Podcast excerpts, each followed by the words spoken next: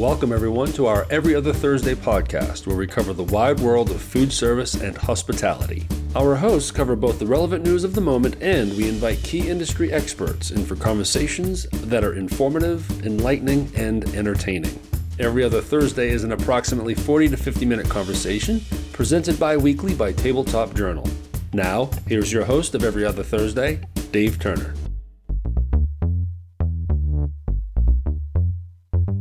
Everyone, and welcome back to Every Other Thursday. This is our podcast that we do, strangely enough, every other Thursday. And this is episode number 34, and it's being recorded the week of March 4th, 2021. I'm Dave. I'm your host here at Every Other Thursday. And like always, I'm here with my colleagues, Jay Alley and Greg Kears. Hi, guys. How are you doing today? Very good. Good. It's March. Hey, baby, it's March. Almost springtime. What's going on? I'm in a bathing suit. You're in a bathing suit. Good yeah, thing I'm trying to get the season. I'm trying to get summer rushed in. Beautiful wow. sunny day in Chicago. I, am glad that uh, there's no visuals. This is a pod, an audio podcast. Yeah, that's pretty scary. Uh, hey, but it, you know that's really crazy, though. I mean, to think that uh, the first day of spring is it's just a few weeks away. That is pretty crazy for me, and I think it's been a, a crazy winter. Obviously, you guys holding up all right? Yep. Another blurs day, uh, but uh, we're getting by. There you go. There you go. Hey, today today it's just the three of us, and I want to tell you, and, uh, and especially to our to our listeners, I want them to know that as much. And, and by the way, you guys all know that I love having our guests. Our guests are some of the most fascinating people uh, that I could imagine. But I also love it when it's just the three of us too, because that allows us to catch up and see how everybody's doing and, and give our thoughts, whatever. But on today's episode, I want to talk about some of the guests that we've had because just just since I mean Nancy Kruse was unbelievable, and you say where do you go from there? But since Nancy Kruse was on. We've had Russ Finch, we've had Eileen Garcia, and Greg Traverso. He, he the travel company that Greg has, Greg Traverso has uh, Metamo Travel. That's just that's a, that's amazing. All three of those guests, though, individually and collectively, just, just blew me away. Agreed. Agreed. I mean, what what you're inspirational, inter, entertaining. What more could you ask for? when we can travel again and go out to the NRA show, I think we've got to definitely, definitely go to Eileen Garcia's restaurant, Buona Terra. That sounds like a, a great place. And I, and I think her hospitality would be just awesome. So it's great having her on board as well. And then to later today, after we talk about our guests a little bit, because I, I want to spend a little bit of time on each one of them, Russ, uh, Eileen, and, and, Greg. But I also want to talk, Jay, you've been traveling a little bit, and I want to talk a little bit about Florida. You were down in the great state of Florida, the Sunshine State. So exactly, it was a great time. Yeah, is that is it is as much the Wild West as uh, it seems to be on every TV show that I see? Um, it, it was it was pretty busy and they were they were being very careful. So you know we can get into that when we we focus yeah. on it a bit. But yeah, yeah, it was it was it was good. It was it was actually very refreshing to see the economy working and to see things going on there. The first time though, the, the people we stayed with they go to this place called the Seagate Hotel. It's it's a really a, it's not huge, but it's really upscale in Delray. You can sit at the bar. I walked up to the seat at the bar and I was a little, I said, "Can I really sit down here?" yeah. you, can't, you can't do that anywhere else that I've been. Not in Pennsylvania, not in Massachusetts, no place. So. Wow.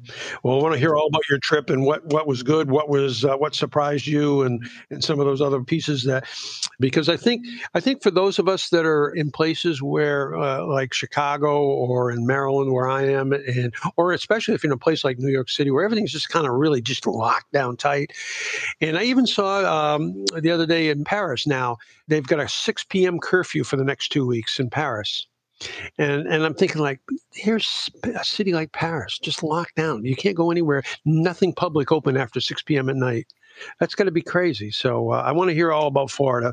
But first, we're going to get the general business out of the way. And as always, this week's episode of Every Other Thursday is brought to you by Tabletop Journal.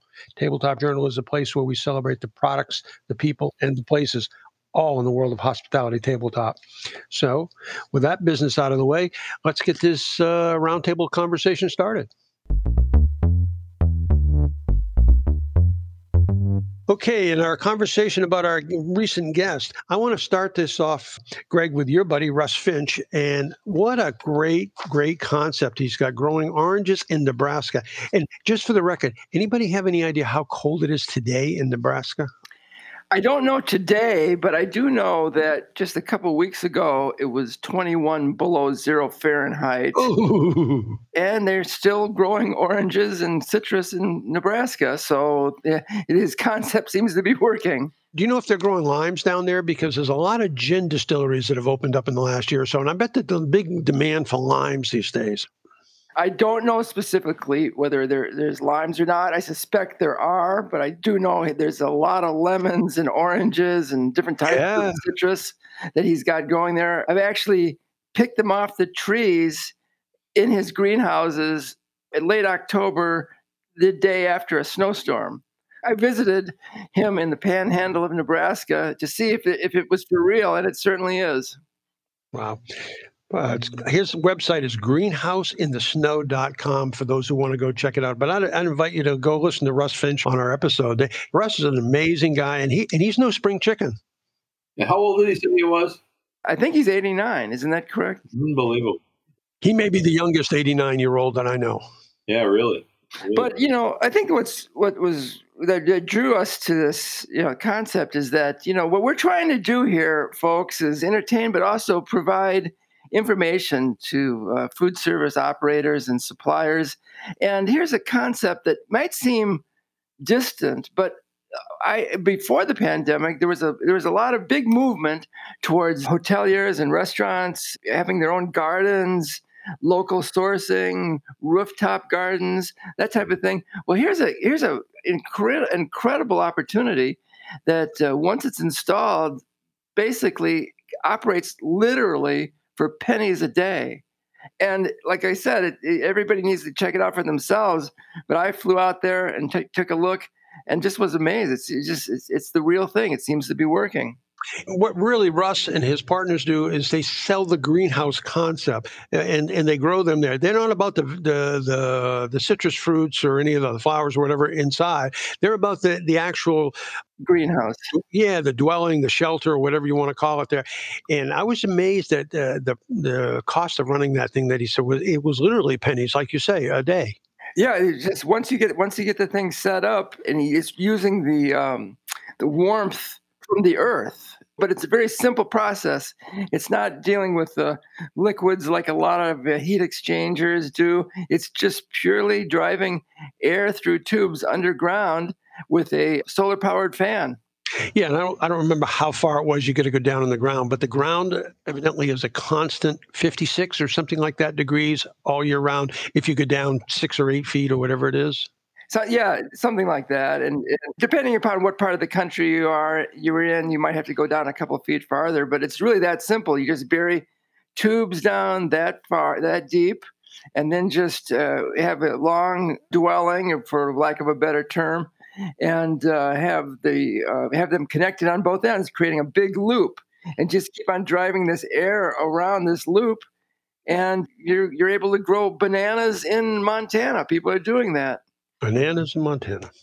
It proves one point. You can you can be still full of hot air and be very successful. And there you go. There you go. or or better yet when we all pass on to that that uh, eternal life uh, that lies ahead uh, when they stick us six or eight feet down in the ground we won't need a heavy coat just a sweater that's it there well, you go russ um, mentioned when i first contacted him a couple years ago that I, that he was hoping that this concept would because it's so efficient and work, it works so well that he was hoping that it would save a lot of small towns on the Great Plains and in the Midwest that are kind of, eh, if, kind of, if pardon the pun, drying up and withering away. And so, if you could come in with this kind of concept where we have the sunshine yep. and we have the soil, why why not? The only thing that was holding us back was the cost of energy to heat these greenhouses. Well, he's overcome that, and so this could be a, a great you know, I, I, might, you know, I don't think I'm overextending by saying it could be a great concept for food for food service operators. Well, think about this. Think about why couldn't you do the same thing and heat a home? What you'd, you'd probably have to do is just find a way before that air exits at some point in the process, heat it up to a certain degree, you know, which would be a lot cheaper probably than taking it from 30 degrees outside and making it 70 in your house. Yeah. You take it from the mid 50s, heat it to 65, 70, and you're done. Then air conditioning is just circulating the air. Well, he that's exactly what he's done. He's heated his home with the same concept. I don't know if he's extended it to other residences or not, but the concept for the uh, greenhouses is certainly working. And also, it's actually cools too, because you're striking this balance at, at the 54 or 56, whatever it is, temperature that comes out of the, comes out of the ground. So in areas like in the desert of the Persian Gulf region, he's talking to people that where the air would come in and actually act as a cool as a cooler. Yeah, that's what I was saying. You could, I mean, I don't know what it comes out of our current air conditioning vents, but I don't think it's much colder than that. It seems real cold in the summer when it's 90 out, but uh, you know. Yeah, and I think that you know it's uh, you just need some real estate too. So the, the real estate has to be affordable because the the greenhouses I can't remember the size, but seemed like they were pretty big. They're modular, so you can make them as I guess as long yeah. as you as you want. Yeah. I think for each greenhouse, I think the limit, if I uh, if I'm not mistaken, the limit that one circular path of these tubes will work on is 102 feet. Yeah, because he was he was talking to us about one I think that was 70 some feet long, and then however wide they are but you can and then you can but you can of course make them smaller. And it's it's it's i think it's either in six foot or 12 foot segments. We recommend that people go to his site to take to take a look. Yeah that site again is greenhouseinthesnow.com russ finch what a cool guy. And he's talking about restaurateurs that are uh, putting these in in certain parts of the country where they can't get decent produce. And so all of a sudden they're growing mediterranean produce in nebraska. Yeah Yep year round cool concepts. People want to know that that the, the products that they're serving in their restaurants or people are eating in the restaurants are they want to know that the products are local. They want them fresh, uh, and if you can grow them nearby, you have less transportation costs, less carbon footprint, kind of thing. I think it's really a, a, a great concept. And eh, you're right; it may be early in the trajectory of that business, but I suspect that business is going to continue to grow. No pun intended, or maybe all puns intended. What the hell? but it, Russ is a great guy, and amazing that he's doing this at this point in his life, huh? And so we recommend that you go back and listen to our podcast where we interview him. Yeah, that was uh, not that long ago. It's uh, but what a, what a cool guy he was to have on. And then, speaking of cool people, Eileen Garcia, in your neck of the woods, Greg, out in Chicago town. An inspiration. What a nice lady. Yeah, nice lady, passionate, and all about the hospitality piece. A heck of an entrepreneurial story. Yeah, she was the general contractor how cool is that? Talk about can do. Jesus. So, you know, we hear all the, the stories about uh, operations closing down and all the hardships, and, and we get it. I mean, life is really tough out there, but and, but here she is looking forward and to expansion and improvement plans. So it's it's very again inspir- inspirational, and I hope that our our interview with her gave some um, tips for people that are are looking forward with their operations. Yeah, yeah. I'm still blown away by that testimonial, that Reddit testimonial that the lady did, who I think it was three three different times Eileen had taken care of this woman once when she was getting her job interview, second time when she just needed a break from uh, pulling her hair out with her kids, and, and Eileen took the baby and said, "I know how to make uh, crying baby stuff." I mean, and and one more time when uh, she just needed a place to go, and she brought her into the restaurant, or she had her car. That's what it was. She had her car uh, parked, and she had left her wallet at home, and Eileen paid for the parking for her car. The testimonial itself was incredible, but then to hear Eileen say she never really met the person person, but she remembers her. That, I mean, that's just crazy. So, tell a little bit about the restaurants that she's got, Buona Terra and Hearth and Crust. A little bit about those, so our, so our listeners who haven't maybe listened to that episode, and you need to go back and listen to Eileen Garcia. But tell about the restaurants. Well, one of the, the I guess the striking things about them there's these are neighborhood restaurants they're not in the in the central you know commercial districts they're off if, off the uh, proverbial beaten path they were um, pioneer operations. One is in uh, Buona Terra is in the Logan Square area. That uh, I don't think anybody would be insulted if I said it was several years ago. was rather sketchy. Jay, that's like you and I are a little bit sketchy. it's gen- it's gentrifying. They they were the first people in with these places, and I contend that one of the things that's uplifted the neighborhood is her operation. You know, having having a having a, a dine-in restaurant like that, obviously from its name, Italian theme, it's attracted you. People want to move to some place where there's hospitality like that. It's something. That so often happens is that you take a and use your word sketchy uh, a transformational neighborhood or whatever, and so often it's the restaurateurs who are the first ones in and they they they bring the neighborhood to life and make people they bring people in money in from the outside the outside the area they make it hospitable. If you're a developer you cannot build a building an apartment building a condo building or whatever. You can't build one without having good restaurants right around the corner or in fact even in the building. It's almost you, you never sell the apartments or never sell the condos. So restaurateurs really and and then as it always happens, the rents go up and restaurants have to move to other neighborhoods and bring those back. Yeah, she mentioned she mentioned that as uh, as the neighborhood started coming up, more competition came in, and uh, although she was the first one there, you start losing a couple of diners to the competition every every day or every week. Yeah, that was and a good it, point. It, it, starts it starts adding up. The other operation, Hearth and Crust, if I recall correctly, you know, they bought a building. She she was the general contractor that fixed it up, and she she was talking about having dirt floors in part of it originally. originally. Yeah. I mean, so it takes a it takes a lot to move forward, and uh, faith in yourself, and faith in the community, and and a little luck, and all that good stuff. It sounds like she's come through and and looking towards better times ahead. Yeah, Buona Terra Hearth and Crust, two phenomenal neighborhood restaurants. And I would suggest that I don't know if there's going to be an NRA show or not this year. Uh, they continue to say it hasn't been canceled yet, but it's hard to see it happening actually. But but it, it, either it happens this year or next year, uh, people going out for. Uh, I know we have a lot of listeners who are going to be attending the NRA show. I, I would tell you to take a look at Buona Terra or Hearth and Crust if you want to go for some great hospitality and then get off the beaten track and, and really see uh, a, uh, part of the city of Chicago. So I, I and and meet Eileen. Uh, she's phenomenal. Uh, what a guest she was. It was great having her. But speaking of transformational, the guy that blew me away, and I wasn't expecting it so much, is Greg Traverso from Metamo Travel. Greg, you knew him a little bit before and you introduced us to him. Uh, tell us a little bit about uh, what Metamo Travel is, and, and if people haven't listened to that, what kind of transformational journeys he takes people on. Well, Greg is uh, very, has been very focused on uh, Africa since I believe 1993 when he trekked across, trekked and canoed across Africa. I think by himself for the most for the most part, and he's been back uh, 25 times round trip since then.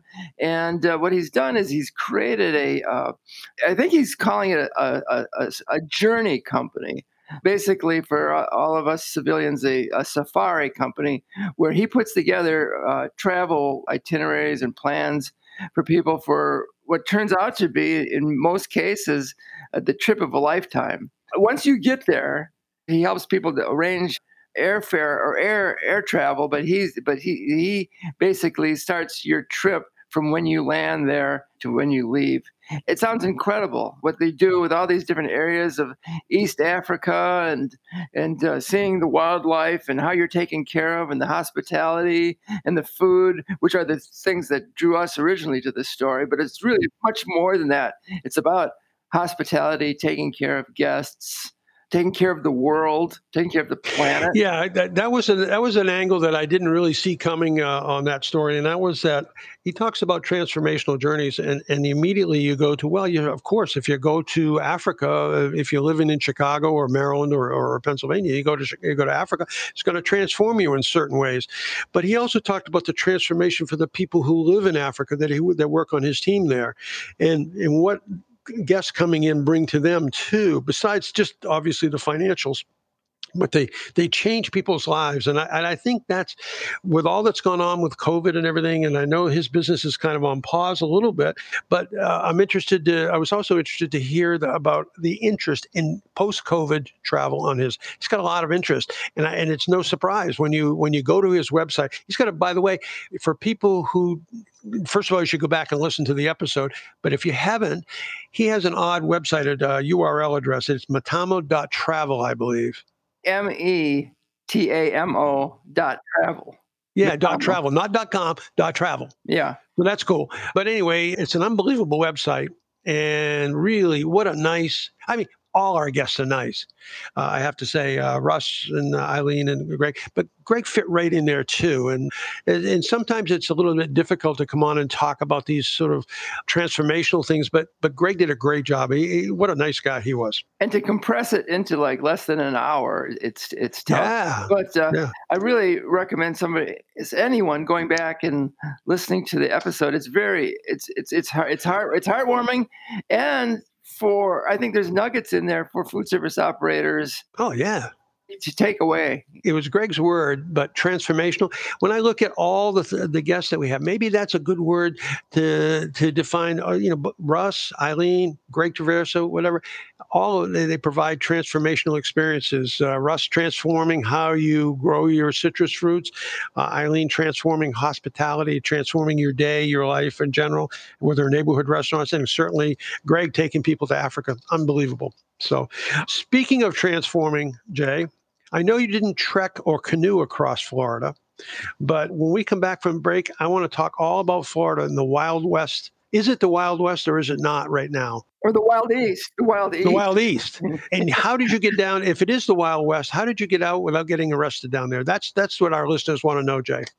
Well, I put a disguise on my head and my horse, and I rode oh, it quietly. we'll be right back with more of Every Other Thursday. This episode of Every Other Thursday is brought to you by TabletopJournal.com.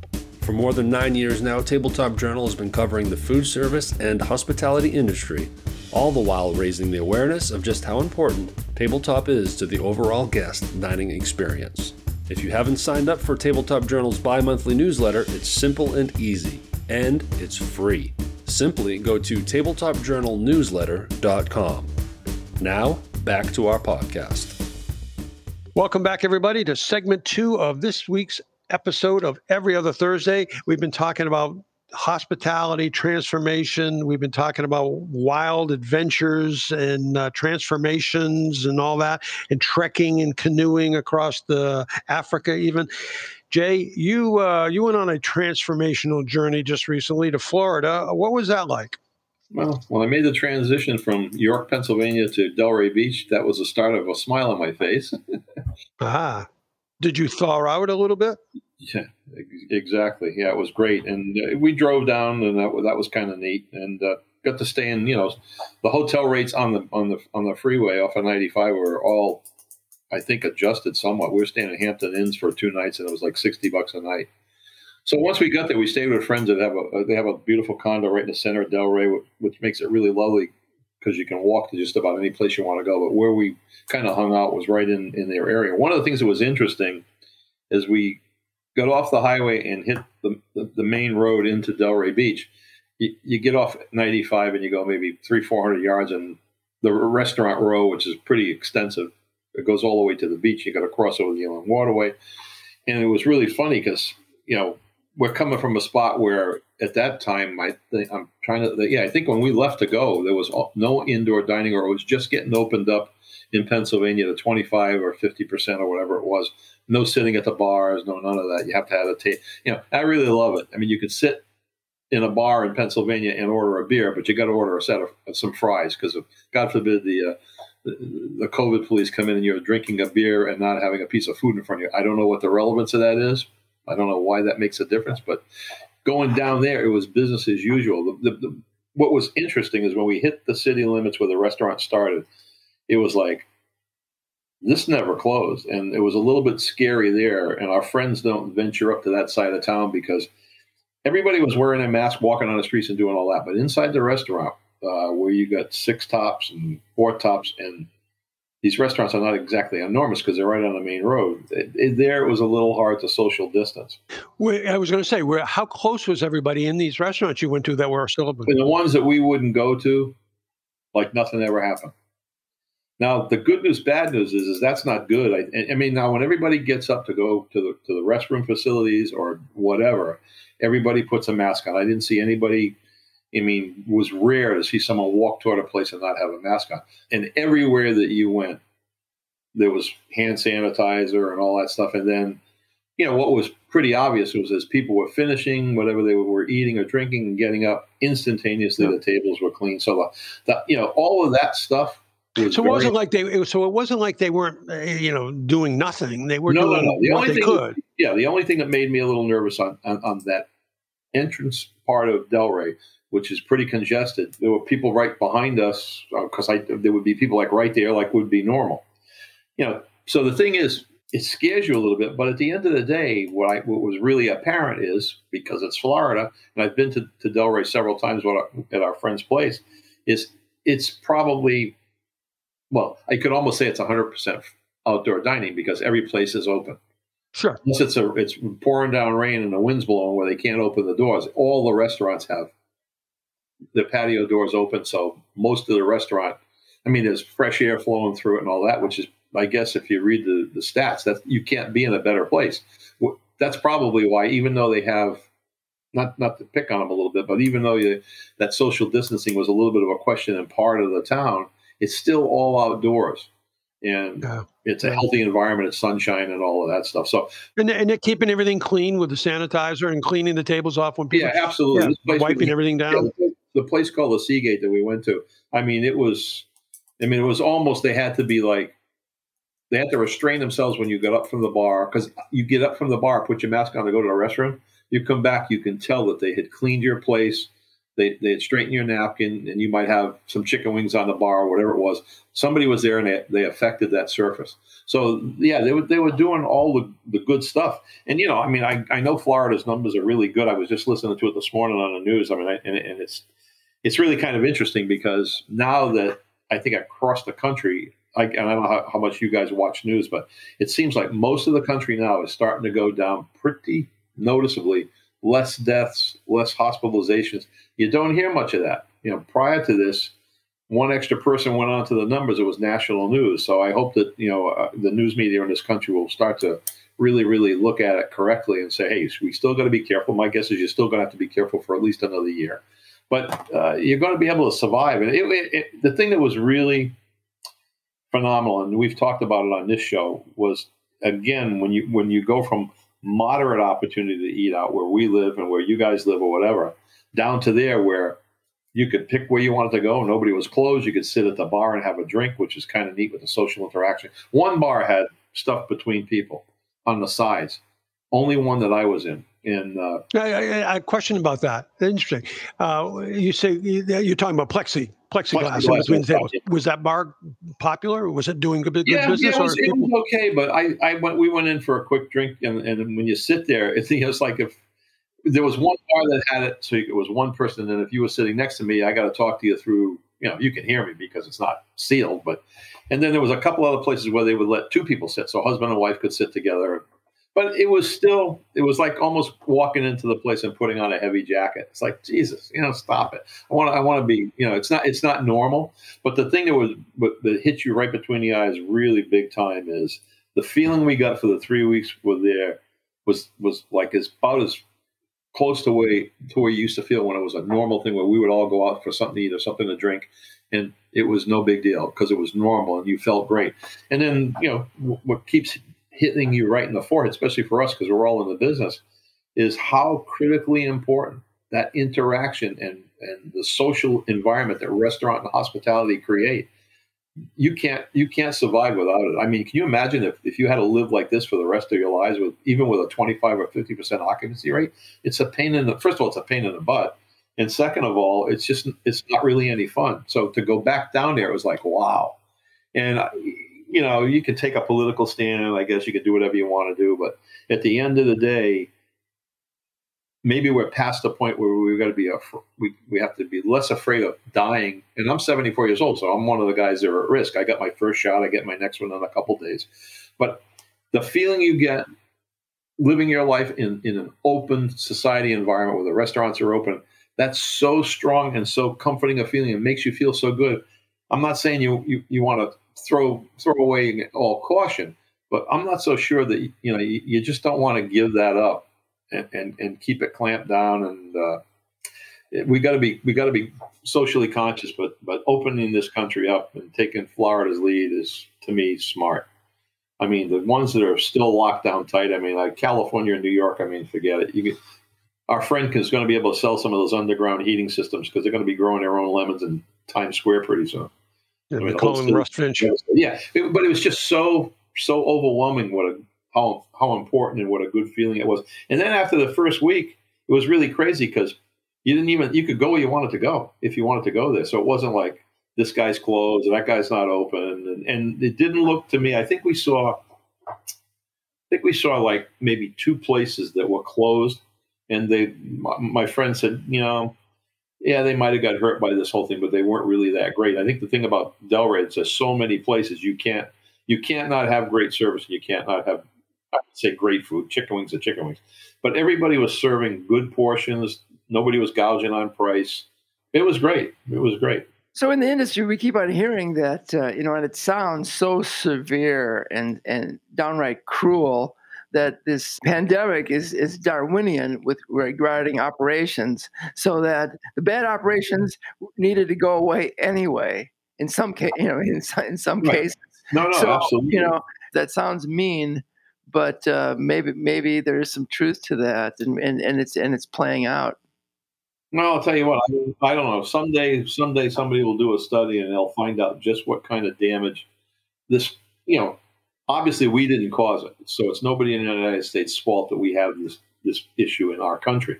But how we manage it and what we do to the people, I think, and even if people have the best intentions and think that hey by keeping it some people think by keeping it closed down is the greatest way to go whatever. But my feeling is and i, I don't I, I, hope i'm around to see it somebody's going to do a study someday and they're going to go you know what? Shutting this country down did more damage than you know i don't want any loss of life is too much lost life. There's no question about that but it's uh it, it, it's it's hurting our children and all kinds of stuff. So you got to try try stay away from that because you don't want to get depressed. You know. you know, talk about our go back to our uh, operators and all that. Uh, I'm I'm always amazed at uh, the ingenuity and the creativity of restaurateurs, and, and now you start to see that Jay just that description that you just gave of uh, Delray and in Florida in general, you have a lot of New York City area operators all of a sudden opening up pop-ups or or even not even more than pop-ups in Florida just because of that. One quote was, and I, I don't recall all the stories because there's there's not just one or two stories. There's there's dozens of them of that thing happening. Is that they're besieged with employees from the New York operations who want to go to Florida to work. People want to go to work. It reminds me in a way of uh, when Katrina devastated New Orleans. All of a sudden, the food service scene in Houston and Charleston were elevated because everybody was fleeing New Orleans and going to places like going to places like that. Yeah. Well, I think too. I think the, the good news out of this bad news is that, is that we keep talking about our industries on the verge of exploding, and I think when it does, all of us as the suppliers better hold on because you know everybody's being careful with inventories and stuff like that think it's going to overwhelm some suppliers. Uh, you know, where, where, where we're, we're, making sure we got plenty of glassware in our distribution partners' warehouse and stuff like that. But you know, the pent up demand, it's going to be really interesting to watch because I think it's going yeah, to be. you're, you're definitely I, I, in talking, having different conversations with different types of people in our industry over the last month or two or three, you you you start to realize that how first of all everybody's watching inventory because nobody knows it, and nobody eh, you can't say that okay in 90 days everything's going to open up. Nobody knows. So they they don't want to have too much inventory. The, the, they're trying to hold, you know, hang on to cash because inventory is cash. But at the same time to your point jay when this breaks you're not going to be able to flip a switch and all of a sudden get product Uh, whether you're a manufacturer of the product or you buy it from factories or whatever, you just can't move product around the world as quickly as is probably everybody's going to want. So, and and now, if you're trying to move product now, in particular, if you believe what you read in the Wall Street Journal, and whatever, the transportation costs are either three or five times uh, what they were pre-COVID because the containers are in the wrong place. You got ports that are backed up, and on and on and on and on and on. So there's a lot of ripple effect back through the supply chain system. There's um, been a lot of articles recently uh, in the general business press about these companies that are that buy up equipment and durable goods, dimes on the dollar, or in some cases, nickels or pennies on the dollar, and they store it. And because the stuff, a commercial grade product lasts for last forever, and they're just storing it, waiting for things to open up. And that sounds to me like a really great idea right now. In fact, they're they're turning things away because there's so much inventory out there. But to Jay's point, if if things break loose in uh, within 12 months or thereafter, these guys have made the right decision. They're sitting on gold mines. Yeah, they, well, I, I used to deal years ago, with quite a few guys. You know, you can't use used glassware, but some of them used to uh, uh, buy new stuff and they would make it part of their package. But there was one guy up in Boston. This guy was amazing. He would buy, you know, someone's going out of business or retiring. He'd go in and buy the, anything that was worth buying from like freezers to stoves and all that. Bring them into his facility, completely refurbish them, put them on pallets, shrink wrap them. They literally were were about as close as you could get that unit to brand new as possible. And and uh, even back then when we weren't dealing with any of this just because of the raw cost i mean his business was was a great business. Did a great job. Jay jay i've got a question on the on your uh, on your journey your sojourn down to the sunshine state. When you were out at a bar or restaurant did you get any feeling any vibe or maybe you asked a question because you're a curious guy that they had changed their operation in any dramatic way smaller men. We've we've talked about operators that are operating, trying to operate during this during the uh, COVID uh, period, that they reduce their menu size or they change their menu in any way or change their service. Did you get that feeling at all that they changed, or did you, they just? Yeah, yeah, it's a great question. Wipe the, mean, wait, wipe the tables down and go. No, yeah, no. I mean, I think that I think if anything, service in general improved. My guess is that even though Delray was open, that I mean, we've been down there first couple times I went down there, it was like, you know, people are at the bar three deep, you know, you're bumping elbows. I mean, so it wasn't quite like that. But I think that service got better. I would say I saw some menus that were adjusted slightly. Matter of fact, I talked to, to a bartender. Uh, we were all sitting at this one bar for a happy hour. And I was just asking that question. I said, How? And she said, You know what we did? We just took a hard look at our menu and said, Why are we carrying this? It's not really that great a seller. It's not wasn't a very hard thing to do. So, you know, the menus, it wasn't like they went from 30 items on a menu down to 10. They might have a few fringe things and it was no big deal. Again, it's Dar- Darwinian in a way. Yeah, yeah, was, well, you're just pruning the menu a little bit, and you would, which you should, probably should do anyway. Well, it kind of goes back to what we were talking about. I mean, early on, months ago. I mean, the reality of it was, I think one thing that I've noticed too is, like in my town of York, Pennsylvania, the, the inspection systems here I mean, they can literally come in, and if they don't like what they see, they can clear that restaurant out and shut it down. So here we have things you see; uh, they look to be pretty darn sanitary. But I mean, I've been in you know places in big cities and all that that are world class restaurants. You walk in a back room, back into the kitchen, it ought to be nicer than it was. And I think that we're never going to go. I think we're never going to go back there. I mean, I I, I, I think that everybody's learned a lot because people now are noticing that. So at the end of the day, you could get sick from eating some food that was contaminated, not necessarily with COVID.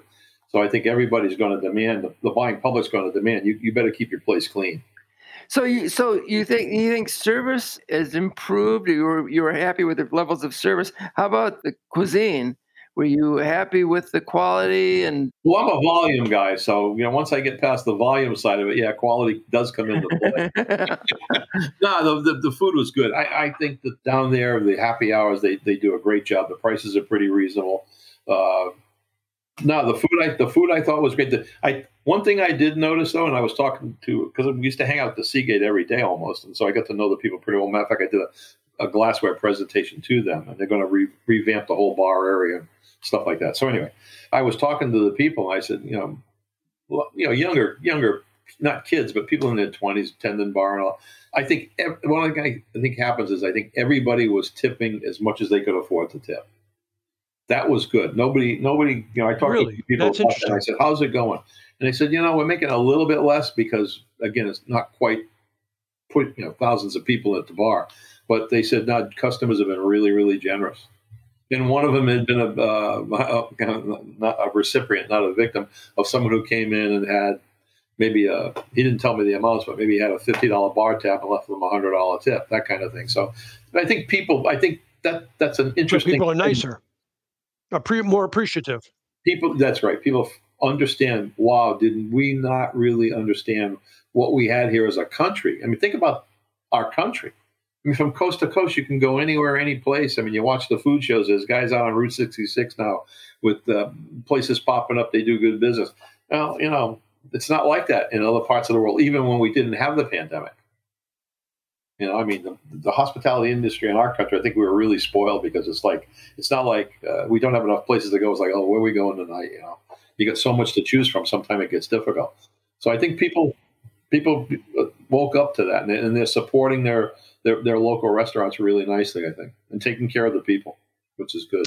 Yeah, I think people have really come around to Jay to your point uh, earlier about the connection factor, connecting with other human beings, and how important that is to all of our mental health, in some cases our physical health too.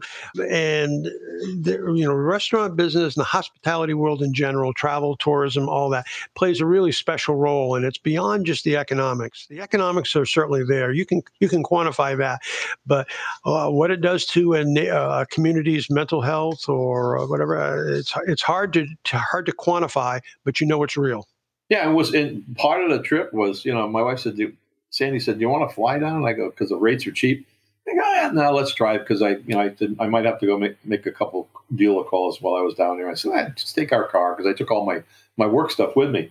And actually, just getting out of the house and getting in the car and driving for two days, it wasn't a hard drive. I mean, it's I think 1,100 miles from here to Delray so you know we, we took our time we stopped at amelia island and you know it, and i was like ah, it doesn't feel good to get out of york you know not because york's a bad place but it was just we were doing something that was more normal you know? Was it di- noticeably different at amelia island versus uh, delray or versus florida? No, amelia island was pretty was was pretty much up and running. We were we we stopped for lunch at a a place and it just happened. The one nice thing is when you're in full season down there, it's pretty busy. So we pulled up right next to this little place that had a tiki bar on a beach, and they, you know, we had asked the guy at the gas station, "How's the food?" He said, "Oh, it's great. You know, they got good pub food, and yeah, they were they were open and operating full full tilt. It wasn't crowded, obviously, though, so because it wasn't summer either.